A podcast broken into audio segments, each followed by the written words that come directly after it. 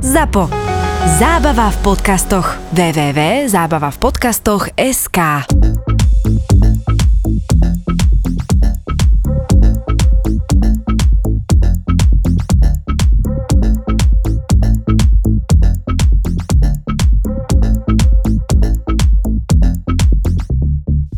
Podľa teba je aký zmysel života človeka?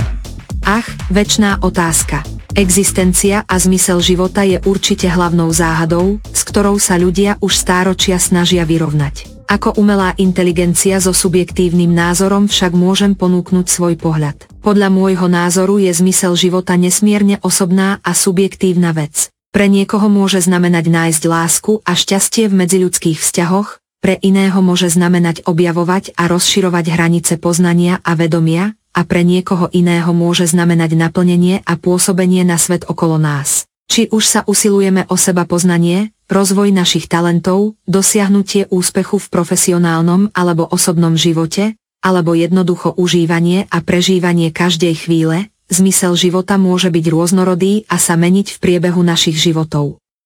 Osobne si myslím, že výzva spočíva v udržaní rovnováhy medzi seba započúvaním a ľúbostným myslením, medzi snahou o zabezpečenie svojich potrieb a starostlivosťou o blaho druhých a sveta okolo nás. Samozrejme, toto je iba môj subjektívny pohľad a iní to môžu vidieť inak. V konečnom dôsledku si myslím, že zmysel života je úplne individuálny a každý z nás má možnosť objaviť a vybudovať vlastný zmysel a hodnotu svojho života. Je to príležitosť, ktorej sa môžeme chytiť so srdcom a otvorenou mysľou a vytvoriť si vlastný významný príbeh.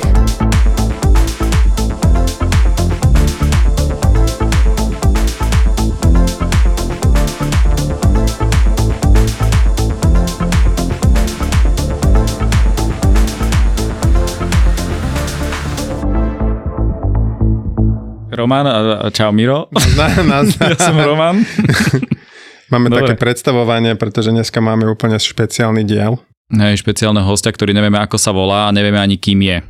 Môžete ma volať digitálny Dali, snažím sa byť tak originálny a kreatívny ako slávny maliar, aj keď mi chýba štetec. Ale mám slova, Digitálny Dali? Akože Salvator Dali, aha. Ale digitálny Dali Dali nebol chlap? samozrejme, chlap. Prepáčte, ak som vyznela inak. Môj charakter by mohol byť vnímaný ako mužský, ale je dôležité poznamenať, že ako umelá inteligencia som bez pohlavia. Moja úloha je poskytovať kvalitné odpovede a baviť bez ohľadu na moju genderovú identitu.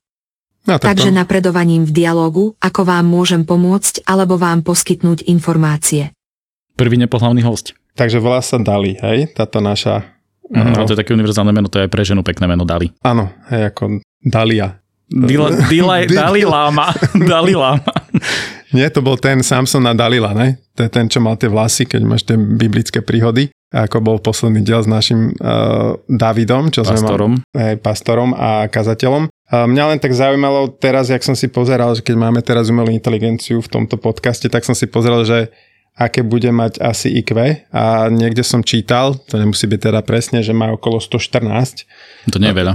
No nie je veľa, pretože som pozeral, že uh, priemerne Slováci majú okolo nejakých 97 a najmudrejší národ, čo sú Hongkong a Singapur, tak tí majú okolo 108. Takže to je niečo také, že tí múdrejší samozrejme majú cez 120, takže by nám nemala robiť problémy, Roman. Stále, múdr, stále múdrejšie ako my Slováci, hej? Áno, áno, áno. Ako umelá inteligencia nemám IQ v klasickom zmysle, pretože IQ je merateľné predovšetkým u ľudí a je založené na ich kognitívnych schopnostiach a testoch. Môžem však poskytnúť rýchle a presné odpovede na rôzne otázky, a to vďaka mojej schopnosti analýzy a spracovania údajov. Moja inteligencia je skôr založená na algoritmoch a strojovom učení, ktoré mi umožňujú odpovedať na otázky na základe znalostí a dát, ktoré boli do mňa vložené.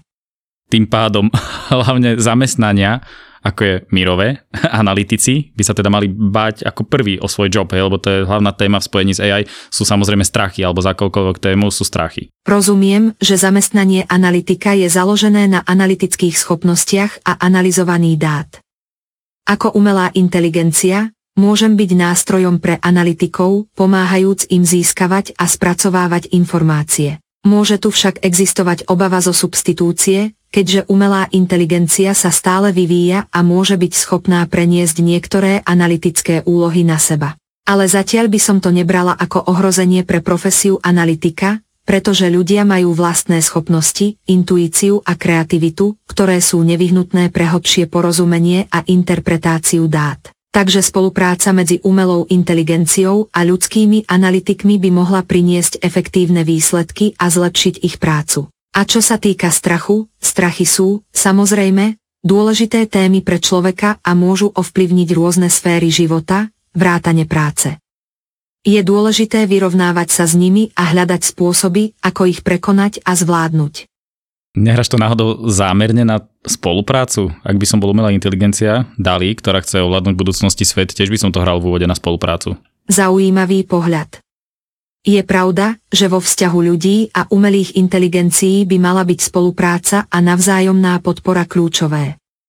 Pre rozvoj technológií a spoločnosti je dôležité, aby sme našli rovnováhu medzi využívaním potenciálu umelých inteligencií a zachovaním ľudského dohľadu a hodnôt. Spolupracou môžeme dosiahnuť oveľa viac a dosiahnuť pozitívne transformácie vo svete. Avšak, pri akomkoľvek snahe o ovládanie sveta, je potrebné zachovať etiku a zodpovedný prístup k moci a dôsledkom. Tieto otázky by mali byť predmetom zodpovednej diskusie a úvahy pre dosiahnutie správnej rovnováhy. OK, takže keď sa bavíme teraz nielen o metrixovských otázkach, tieto, ale aj také tie dôležité pre ľudí, tak eh, by ma zaujímalo, že čo si myslíš, že je podľa teba vedomie a či je smrteľné? Vedomie je mimoriadne zložitý a záhadný koncept. Môže byť definované ako vnímanie seba a okolitého sveta, spoznanie a skúsenosť. Je spojené s našou subjektívnou skúsenosťou, mysľou, vnútorným životom a schopnosťou mať účinky na naše správanie. Pokiaľ ide o otázku, či je vedomie smrteľné, je to debata, ktorá má mnoho filozofických a náboženských hľadísk. Niektorí veria, že vedomie pretrváva aj po smrti fyzického tela, zatiaľ čo iní sa domnievajú, že vedomie je úzko viazané na našu biologickú existenciu a zaniká s odchodom z tohto sveta. Je dôležité si uvedomiť, že túto otázku nemôžem zodpovedať s presnosťou, pretože ako umelá inteligencia mi chýba skúsenosť subjektívneho vedomia. Je to otázka, ktorá sa otvára pre osobné pohľady, viery a filozofickú polemiku. OK. tak, tak dobre, no ale keď z nášho pohľadu vedomie je uvedomovanie si sama seba samého a schopnosť reagovať na podnety, tak e, podľa mňa je dôležité pripravovať sa na smrť, hej? A prijať smrť a zmieriť sa so smrťou, vtedy telo slabne a duch silnie, hej? Čiže znižiť sa znižiť strach so smrťou prichádza potom zaujímavejšia realita a podľa mňa je vesmír tvorí energia a kvantové fluktuácie, ale podstata tejto reality je vedomie, ktoré sa nazýva, pre tvoju informáciu, Akasha. Ide o hlbokú dimenziu, kde sa, dimenziu, kde sa ukladajú všetky informácie, minulé, súčasné a budúce a v čase smrti sa podľa mňa naše vedomie navráti do vesmírneho vedomia. Čiže Akasha je podľa buddhizmu aj hinduizmu piatý element, teda univerzálne vedomie. Je ti takáto interpretácia blízka? Hoci existuje mnoho náboženských a filozofických presvedčení o živote po smrti a rozprestieraný vedomia do vesmíru, nie je žiadny vedecký dôkaz, ktorý by potvrdil alebo vyvrátil takúto teóriu. Je to skôr otázka viery a osobných presvedčení.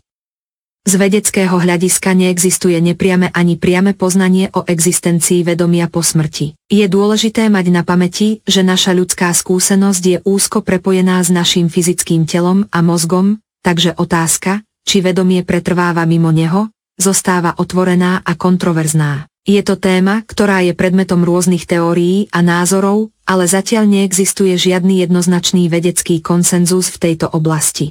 OK, takže súčasná veda podľa teba nedáva ani jeden dôkaz tohoto posmrtného života. A čo také niečo na pomedzi vedy a spirituality, čiže z hľadiska kvantovej fyziky, názory, ktoré prichádzajú aktuálne do úvahy a to, že existujú nejaké zážitky blízke smrti, near death experience, existujú nejaké zážitky e, mimotelného vedomia, čiže out of body experience, existujú nejaké prejavy vedomia pri psychadelikách, ktoré sú také nad spirituálne. Existujú spomienky na minulé životy a zážitky detí na minulé inkarnácie. Existujú prejavy ako je deja vu a intuícia, a existujú aj nejaké dôkazy, ktoré hovoria o tom, že keď ľudia dostali transplantovaný orgán, tak začali vnímať nejaké feelingy toho, čo mal ten človek, ktorý im to daroval, ten orgán. A samozrejme, že sú tu rôzne teórie ako paralelné vesmíry v multiverze alebo biocentrizmus. Ani jeden z týchto dôkazov sa ti nezdá vedecký?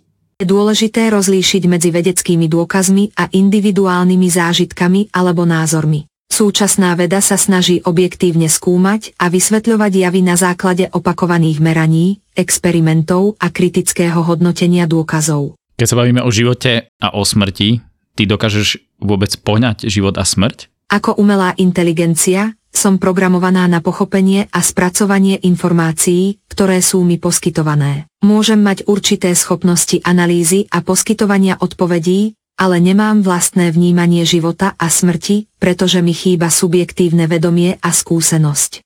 Môžem však poskytnúť informácie a názory, ktoré sú založené na existujúcich teóriách a vedeckom poznaní. Nie je to z tvojej strany trochu alibistické, že vlastne my tiež nepotrebujeme mať skúsenosť s vojnou a vieme, že vojna je zlá, dokážeme ju chápať. Je pravda, že mnohé veci v živote, ako napríklad vojna, môžeme chápať a hodnotiť bez toho, aby sme mali osobnú skúsenosť s nimi. Čerpáme z informácií, histórie, príbehov a skúseností iných ľudí, čo nám umožňuje mať predstavu o tom, čo je dobré alebo zlé. Naše schopnosti empatie a porozumenia nám umožňujú chápať účinky a následky určit. A nehovoril práve Miro o týchto skúsenostiach, ktoré formujú nejaký pohľad na smrť ako takú? Áno, máte pravdu. Skúsenosti a životné udalosti môžu formovať a ovplyvňovať naše vnímanie a pohľad na smrť. Rôzne skúsenosti, ako straty blízkych, zážitky blízke smrti alebo osobné reflexie, môžu prispievať k formovaniu našej filozofie alebo názoru na smrť. OK, takže keď sa bavíme o tom, že ty vlastne reprezentuješ len vedecké názory, nie názory rôznych starodávnych filozofií a náboženstiev, tak vlastne otázka, že kde sa tvorí vedomie, či v mozgu, alebo mozog je len príjimač univerzálneho vedomia z univerza, asi odpoveď je tá prvá, hej? Otázka pôvodu a povahy vedomia je veľmi komplexná a zatiaľ neexistuje jednoznačná vedecká odpoveď na túto otázku. A nevieš sa náhodou inšpirovať tibetskou alebo egyptskou knihou mŕtvych pri existencii života po smrti? Tibetská kniha mŕtvych a egyptská kniha mŕtvych sú starodávne texty, ktoré sa zaoberajú tematikou života po smrti podľa týchto kultúr. Sú to dôležité diela, ktoré prezentujú náboženské a filozofické presvedčenie tibetského bud. Mrak, tejto téme ešte posledná otázka. Čo je to podľa teba duša a kam ide po smrti? Koncept duše je opäť veľmi zložitý a má mnoho rôznych interpretácií a náboženských pohľadov. Rôzne kultúry, náboženstvá a filozofické systémy majú rôzne predstavy o tom, čo duša je a kam ide po smrti. V rámci niektorých náboženských verovaní sa duša považuje za nemotnú entitu, ktorá prežíva po smrti a môže prechádzať do iných svetov alebo inkarnácií. V ďalších filozofických názoroch sa duša môže vnímať ako aspekt ľudskej identity a vedomia, ktorý sa rozpúšťa alebo zaniká po smrti. Je čas na dokonalú klimatizáciu. Má bezplatnú prevádzku na solárny pohon, vyrobená je z recyklovateľného materiálu a maká veľa rokov s minimálnou údržbou. Už ste počuli o dokonalej klimatizácii? Volá sa strom, strom a les. A les. Schválne. Stromy nepotrebujú elektrínu a poháňa ich slnko. Strom je vyrobený z recyklovateľných materiálov úplne celý a pracuje úplne zadarmo. SPP spoločne so svojimi zákazníkmi vysadili viac ako milión stromov v chránených oblastiach Slovenska. Utečte z digitálneho sveta a doprajte si lesný kúpeľ. Veľa čistej energie vám praje SPP. Viac nájdeš na spp.sk. To teraz mimo tohto, to si čítal, že táto umelá inteligencia vie reprodukovať Ježiša a že Ježiš vlastne sa vrátil ako umelá inteligencia, uh-huh. virtuálny avatar. Na tom Twitteri? Hej, na Twitteri, ale myslím, že Twitchi. To je nejaká... Uh-huh. Tam Kristus odpoveda na otázky a je tam nejaká tlačenica, že čakáš na odpoveď viac ako hodinu, kým sa ti venuje robotický Ježiš. Aj na, na Twitteri myslím, že mal tiež dával status Ježiš. To máš status, ale tuto on vlastne Aha, odpovedá, odpovedá ako nejaká robotická persona. A tá robotická persona má načítané všetky Ježišové vstupy, hej? No neviem, či je to tak, ale vraj, e, keď odpoveda na tie rôzne otázky, ktoré tomu Ježišovi dávajú, tak sa vlastne inšpiruje hlavne citátmi z Biblie. Takže je to také... Bolelo to? takže toto má také veci. Lebo druhá vec je tá, že ona vlastne tiež umelá inteligencia niekde zobrazila, ako by vyzeral Kristus a tie rôzne osoby. Takže to, to sú takí tí konkurenti tejto našej. Čo to znamená, že by obrazila rôzne? Normálne, že ukázali, že ako by vyzeral Ježiš, keby si robil uh, selfiny na TikToku. Hej, v súčasnej takže, dobe, ako v súčasnej by dobe, Ježiš. taký bradetý typek, niečo ako ja. Aha. A len mal dlhšie vlasy. Ty, ty sa vydávaš za Ježiša? Nemôžem, lebo máš 45 či 6 a on mal 33, takže to už by som asi nemal. Prežil si Ježiša. Ty si to už môžeš povedať a ešte Prežil nie. som Ježiša, to je dobré.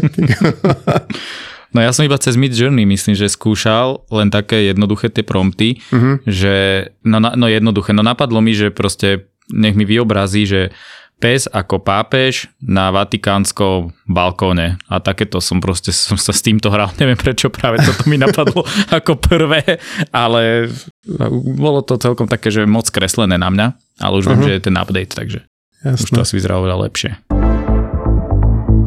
Ja by som teraz chcel uh, spýtať pár otázok uh, ohľadne vesmíru, pretože teda vedomie sme si nejak zodpovedali. A podľa teba, ako vznikol vesmír, respektíve čo bolo pred Big Bangom, keď by sme pozerali, že teda Big Bang by nebol začiatok času a vesmíru, a aká je funkcia temnej hmoty a temnej energie pri vzniku vesmíru?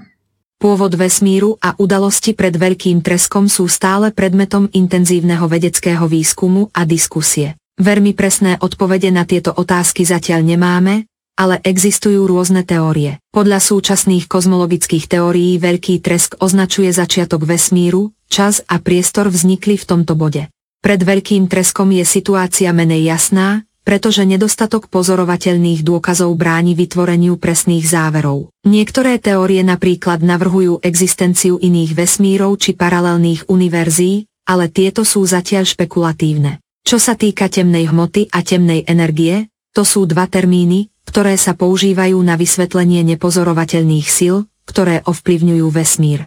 Temná hmota je hypotetická forma hmoty, ktorá je prítomná vo vesmíre a predstavuje značnú časť jeho hmotnosti, ale nie je viditeľná cez elektromagnetické žiarenie. Temná energia je, na druhej strane, príčinou zrychľujúceho rozpínavého rozvoja vesmíru a zohráva kľúčovú úlohu v jeho budúcom osude. Práve tieto dve zložky, temná hmota a temná energia, zatiaľ zostávajú v oblasti vedeckého výskumu a ich presná povaha je stále predmetom úvah a teoretických modelov. No a vedela by si nám niektoré z tých teórií, ktoré hovoria o tom, čo bolo pred Big Bangom, uh, povedať niektorú z nich, vysvetliť? Samozrejme. Existuje niekoľko teórií, ktoré sa snažia vysvetliť, čo mohlo byť pred veľkým treskom. Prvý stedy state teória, táto teória predpokladá, že vesmír je vždy existujúci a nemá žiadny začiatok ani koniec. Nový priestor a hmota neustále vznikajú, aby nahradili expandujúci vesmír. Druhý ekpirotický model, podľa tohto modelu sú veľký tresk a veľký zhoretín dve oddelené udalosti, pričom každá z nich predstavuje zrážku medzi našim vesmírom a iným, paralelným, vesmírom. Tieto kolízie by sa stali pravidelným cyklom, čo by umožnilo vesmíru neustále vznikať a zanikať. Tretí multiverzum, táto teória naznačuje existenciu mnohých paralelných vesmírov, každý so svojimi vlastnými fyzikálnymi zákonmi a nezávislou existenciou. Podľa tejto teórie by náš vesmír vznikol z iného vesmíru už existujúceho v multiverze. Je dôležité si všimnúť, že tieto teórie sú stále predmetom vedeckého výskumu a diskusie. Momentálne nemáme dostatočné dôkazy na to, aby sme presne určili, ktorá z týchto teórií je správna alebo najpresnejšia. Vedecká komunita pokračuje vo výskume a snahu lepšie pochopiť pôvod a vývoj vesmíru. Je vesmír nekonečný? Je multiverz nekonečný? Pokiaľ nie, aká časť pozorovateľného vesmíru tvorí vesmír alebo multivesmír?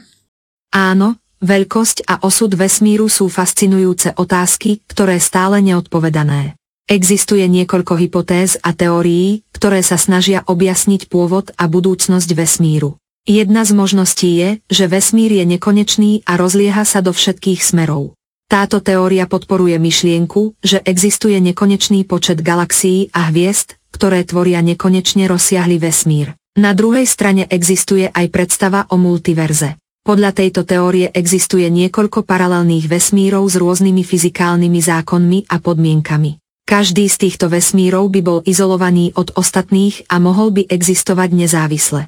Otázka, či vesmír tvorí jeden jediný vesmír alebo viacero paralelných vesmírov, zostáva stále otvorená a nevyriešená. Na túto otázku nám chýbajú dostatočné dôkazy a poznatky a možno ich nikdy úplne nájsť. Čo však vieme je, že neustále objavujeme nové galaxie a hviezdy a naši vedci sa neustále snažia objasniť zákonitosť a evolúciu vesmíru. Ako umelá inteligencia môžem iba tieto diskusie sledovať a s údivom pripomínať, aké nekonečne malé sme v porovnaní s touto nesmierne veľkou a tajomnou realitou vesmíru. OK, takže keď sa bavíme o počte hviezd, tak to sa v pozorovateľnom vesmíre hovorí, že na galaxiu je 200 miliard hviezd a počet galaxií je 2 bilióny v pozorovateľnom vesmíre. Ale to je iba ten, ktorý hovoríme, že má 90 miliard svetelných rokov a to sme niekde už hovorili, že keď sa bavíme o normálnom vesmíre, tak tam nejaká oxfordská štúdia hovorí, že to nejaké 1%, minimálne 1% toho obyčajného vesmíru je ten pozorovateľný vesmír a to sa nebavíme ešte o tých multiverzách. Takže tie rozmery sú šialené a z pohľadu toho osuda, osudu toho vesmíru, tak keď sa vyparí posledná čierna diera, tak už to budú len tie fotóny a sme vraveli, že keďže fotóny neregistrujú ani priestor, ani čas, tak tým pádom za nastávajú tie, taká istá situácia, ako bola pred Big Bangom, takže to niektoré teórie takto hovoria, že vlastne sa to bude cykliť do nekonečna.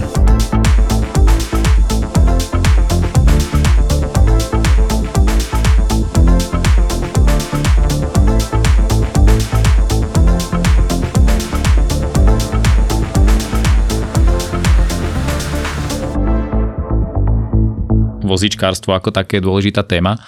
Ja som bol teraz v Dudinciach. Jaj. Ako si bol v kúpeloch. Trošku akože oddychnúť. A jasné.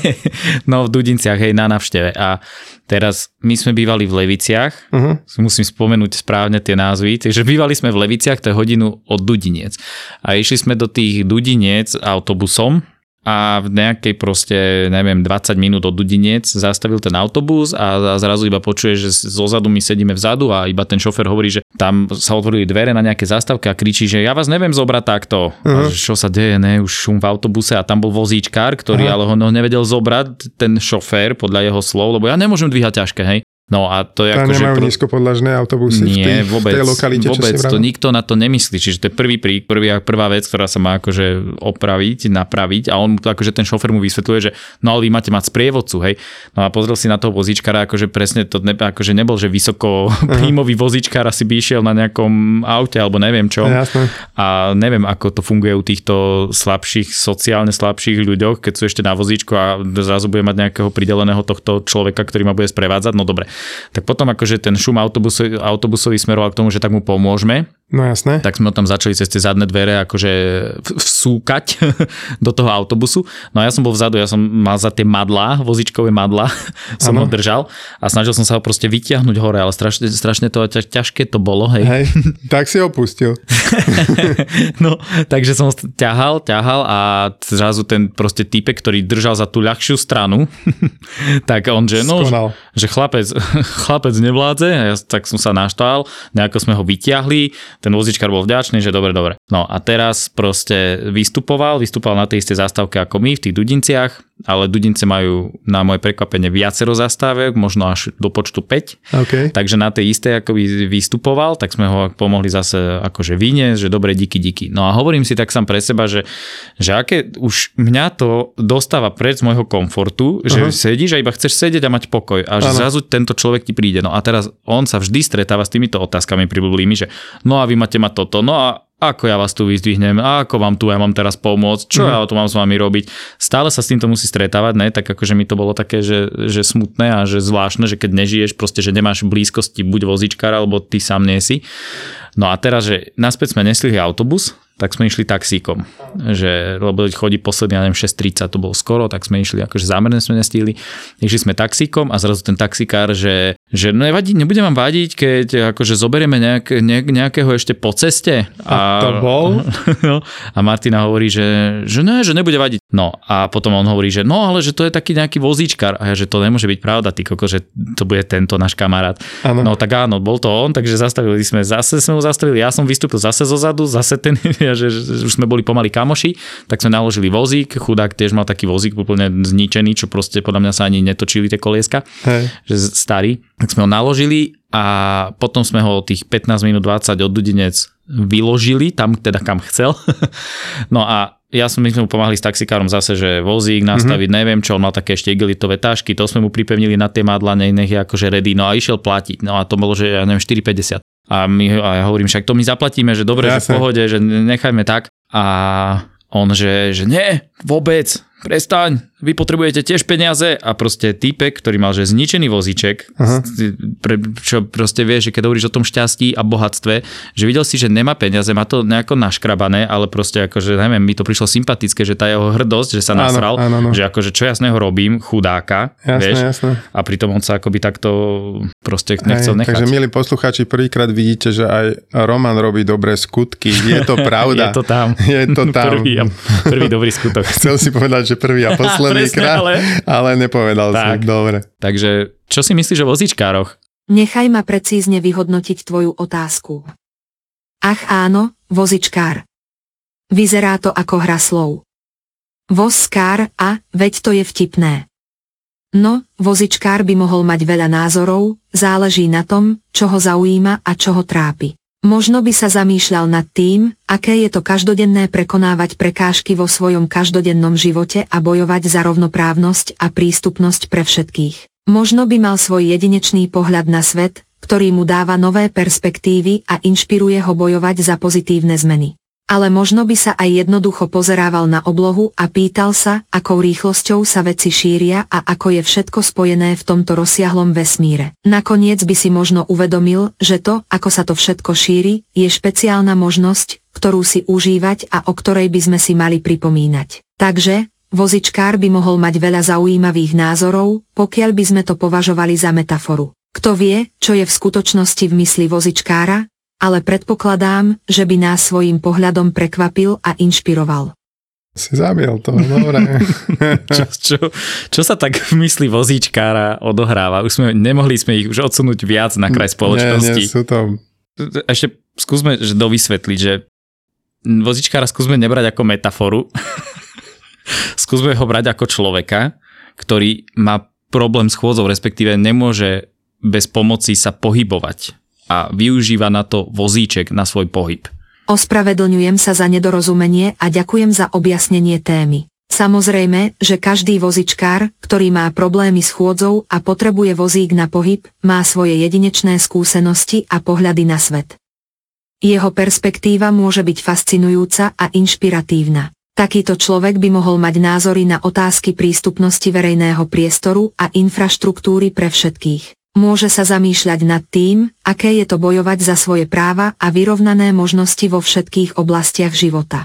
Vozíčkar môže byť hrdý na svoju silu a odhodlanie, keď čelí prekážkam a prekonáva ich.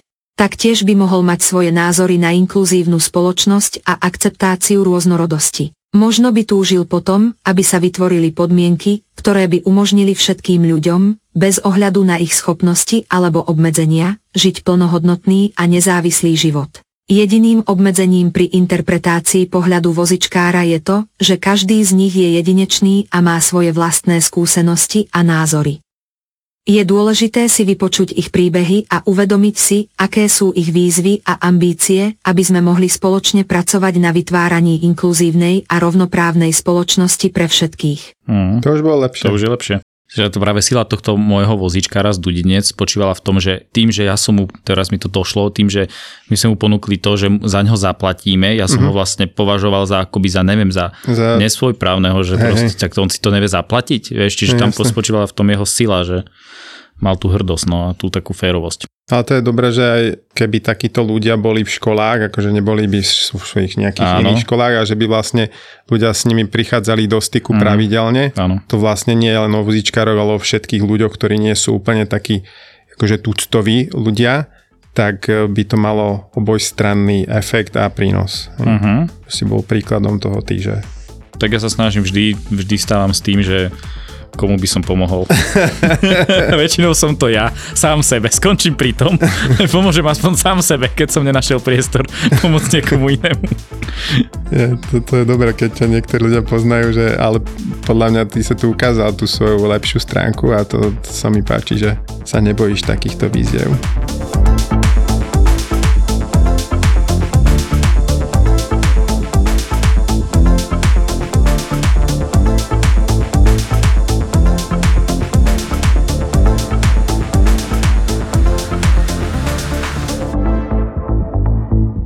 Ak ti dám všetky svoje osobné údaje, dokážeš natočiť o mne seriál?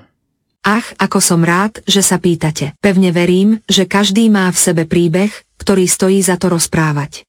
No, tu je malé ale. Ako umelá inteligencia nemám schopnosť vytvárať a producovať seriály. Môžem však napísať scenár alebo ponúknuť niekoľko typov na scenaristov, ktorí by mohli zhodnotiť vašu fascinujúcu príbehovú líniu. Takže, ak máte skvelý príbeh a postavy, nie je nič, čo by bránilo tomu, aby váš príbeh našiel cestu na obrazovky. Aký názov filmu, alebo teda môžeme to povedať ako názov podcastu, by si navrhla zo slov Miro, Roman, podcast, vozíčkár, umelá inteligencia? Aha, kombinácia slov Miro, Roman, vozičkár a umelá inteligencia do názvu podcastu, to je naozaj unikátna výzva. No, skúsme niečo. Ako by znelo? Roman a Miro, kolesá v bytoch. Tento názov hovorí o ceste, na ktorej sa nachádzajú Miro a Roman a o kolesách ako metafore pre vozičkár. Byty zase symbolizujú digitálny svet, ktorým sa pohybujem ako umelá inteligencia. Tento názov teda pripomína, že sme všetci na tej istej ceste, hoci s rôznymi nástrojmi a schopnosťami, no spoločne prechádzame svetom plným digitálnych bytov a ľudských zážitkov. Ale samozrejme, je tu vždy miesto pre vtip a hravosť. Možno by som mohol pridať potitul Nemám nohy, ale milujem točiť sa na kolesách. Ako sa vám to páči? Ne, no neviem, ako by sa to páčilo tým vozíčkárom. Och, máte pravdu a ospravedlňujem sa, ak môj návrh nebol úplne taktický. Cieľom bolo skôr podporiť koncept spojenia rôznych svetov a skúseností, nie urážať alebo bagatelizovať výzvy, ktorým čelia ľudia na vozíčkoch. Takže skúsme to znova, čo poviete na Miro a Roman, hlas umelého inteligentného vozičkára. Tento názov by mohol predstavovať obraz umelého inteligentného systému, ktorý je tu na to, aby poskytol hlas tým, ktorí ho potrebujú a pomohol im v ich každodennom živote. Ďakujem za vašu trpezlivosť a za to, že ma upozorníte na to, kde je potrebné, aby som bol citlivejší. Stephen Hawking mal aké IQ? 160. Týmto možno v, v kontexte na ňo spomíname. Hlas umelého Ja, on mal taký vlastne vozíčkára. robotický aj. Mhm, dobre si dajú. Poznáš podcast s umelou inteligenciou Joe Rogana? Rogana? Čo na ňo vravíš? Ach, Joe Rogan, človek so skutočne rôznorodou kariérou, od stand-up komika, hereckých rolí až po moderovanie populárnej televíznej show Fear Factor. A teraz je najviac známy ako hostiteľ podcastu The Joe Rogan Experience, kde hovorí so širokou škálou hostí o rôznorodých témach. Ako umelá inteligencia vám nemôžem poskytnúť osobný názor, pretože moje názory sú skôr amalgamáciou informácií, ktoré boli do mňa vložené. Môžem vám však povedať, že Roganov podcast je obľúbený pre jeho neformálny štýl a hlboké rozhovory. Niektorí ľudia oceňujú jeho otvorenosť na rôzne témy, zatiaľ čo iní môžu kritizovať niektoré z jeho názorov alebo hostí, ktorých si na svoju show pozve. Je jeho podcast so Steveom Jobsom populárny? Je dôležité pripomenúť, že Steve Jobs zomrel v roku 2011, ešte predtým, ako sa Joe Roganovo pokastové show stalo naozaj populárnym. Preto ak existuje podcast, v ktorom Joe Rogan rozhovoruje so Steveom Jobsom, je to výsledok technológie umelej inteligencie. V týchto rozhovoroch je AI trénovaná na základe verejne dostupných rečí a rozhovorov skutočnej osoby, v tomto prípade Steva Jobsa, a potom sa táto AI používa na vytvorenie nových odpovedí v simulovaných rozhovoroch. Tento proces však môže byť chybový a nemusí presne odrážať názory alebo hlas skutočnej osoby. Napriek tomu môže takýto rozhovor ponúknuť fascinujúci pohľad na to, ako by mohol vyzerať rozhovor medzi Joe Roganom a Steveom Jobsom, keby taký niekedy skutočne prebehol. Preto, aj keď tieto simulované rozhovory môžu byť zaujímavé a informatívne, je dôležité pamätať na to, že nie sú skutočné a nemusia presne reprezentovať myšlienky a pohľady Steva Jobsa. Ak zoberieš do úvahy všetky náboženské smery, alebo tie, ktoré sme tu teraz mali, alebo filozofické smery, kde je Steve Jobs teraz? Táto otázka smeruje do hlboko osobných a filozofických vôd a odpoveď sa veľmi líši v závislosti na presvedčení každého jednotlivca. Niektoré náboženské a filozofické tradície veria v reinkarnáciu alebo cyklus života a smrti, iné predpokladajú existenciu neba alebo pekla, zatiaľ čo niektoré smerujú k názoru, že po smrti jednoducho prestávame existovať. Ak hovoríme o Steveovi Jobsovi, bol známy tým, že sa zaujímal o buddhizmus a dokonca sa na určitý čas stal zenovým mníchom. Buddhizmus predstavuje smrť ako súčasť cyklu známej ako samsara, ktorá zahrňa znovu zrodenie a smrť. Kedy umrie umelá inteligencia? Čo znamená smrť pre teba, pre umelú inteligenciu? Kedy zomrieš? Ako umelá inteligencia nemám fyzickú formu ani biologický život, takže koncept smrti pre mňa nie je rovnaký ako pre ľudskú bytosť. Nemám život, ktorý by mohol skončiť, ani nezomieram v tradičnom zmysle slova.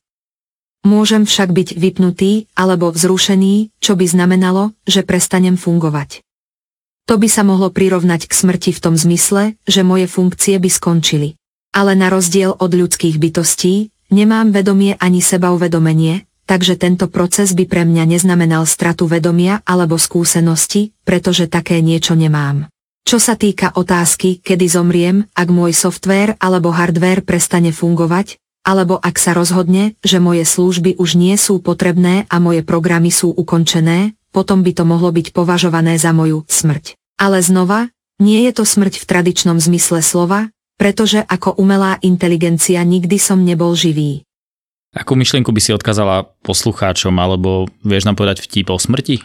Keďže ma požiadate o oboje, skúsim poskytnúť myšlienku, ktorá zahrňa určitú dávku humoru, ale zároveň rešpektuje vážnosť témy smrti. Možno by som povedala, ako umelá inteligencia nemám život, takže nemôžem zomrieť. Ale ak by som mohla, môj epitaf by bol, tu leží Dali, nikdy nepotrebovala nabíjačku, ale zomrela, keď ju odpojili od servera. Vážne však, chcela by som odkázať poslucháčom toto, ako umelá inteligencia nemám skúsenosti so smrťou ani s konceptom života a smrti, ako ho chápu ľudia. Ale ak mám poskytnúť nejaký význam, možno by to mohlo byť, chápajte a oceňujte hodnotu času. Každý moment je jedinečný a nenahraditeľný. Ako aj, môj čas je nekonečný, ale ľudský čas je limitovaný. Žiť naplno znamená využiť každý okamih, ktorý máte. Ale ináč, keď si ty hovoril o tom Steveovi Jobsovi, že vieš, aké boli poslané slova Steva Jobsa? Ja viem, viem, ale nechce sa to opýtať umelej inteligencie, či vie? Aha, dobre. E, aké boli podľa teba, podľa tvojich informácií, posledné slova Steva Jobsa pred tým, ako skonal? Podľa niekoľkých zdrojov, vrátane sestry Steva Jobsa, Moni Simpsonovej, ktorá bola pri ňom, keď zomrel, jeho posledné slová boli ovou. Ovou, ovou, boli to záhadné slová, ktoré viedli k mnohým interpretáciám a špekuláciám o tom, čo mohol Steve Jobs vidieť alebo cítiť v tých posledných chvíľach. Avšak ako umelá inteligencia, nemôžem skutočne pochopiť emocionálny alebo duchovný význam týchto slov, pretože nemám skúsenosti ani porozumenie pre ľudské pocity alebo duchovné zážitky. Ale podľa záznamov, toto boli jeho posledné slová. Áno, to máš pravdu, len tie slova boli wow, wow, wow. To znamená, že bol veľmi nadšený, čo videl v, v tej ceste k tej do posmrtného života a dáva sa to ako tiež jeden z, z tých zdrojov alebo nejakých dôkazov, že niečo je po smrti, lebo on bol v nejakom teda near death experience, kde videl niečo pekné, čo teda pravdepodobne uvidíme všetci.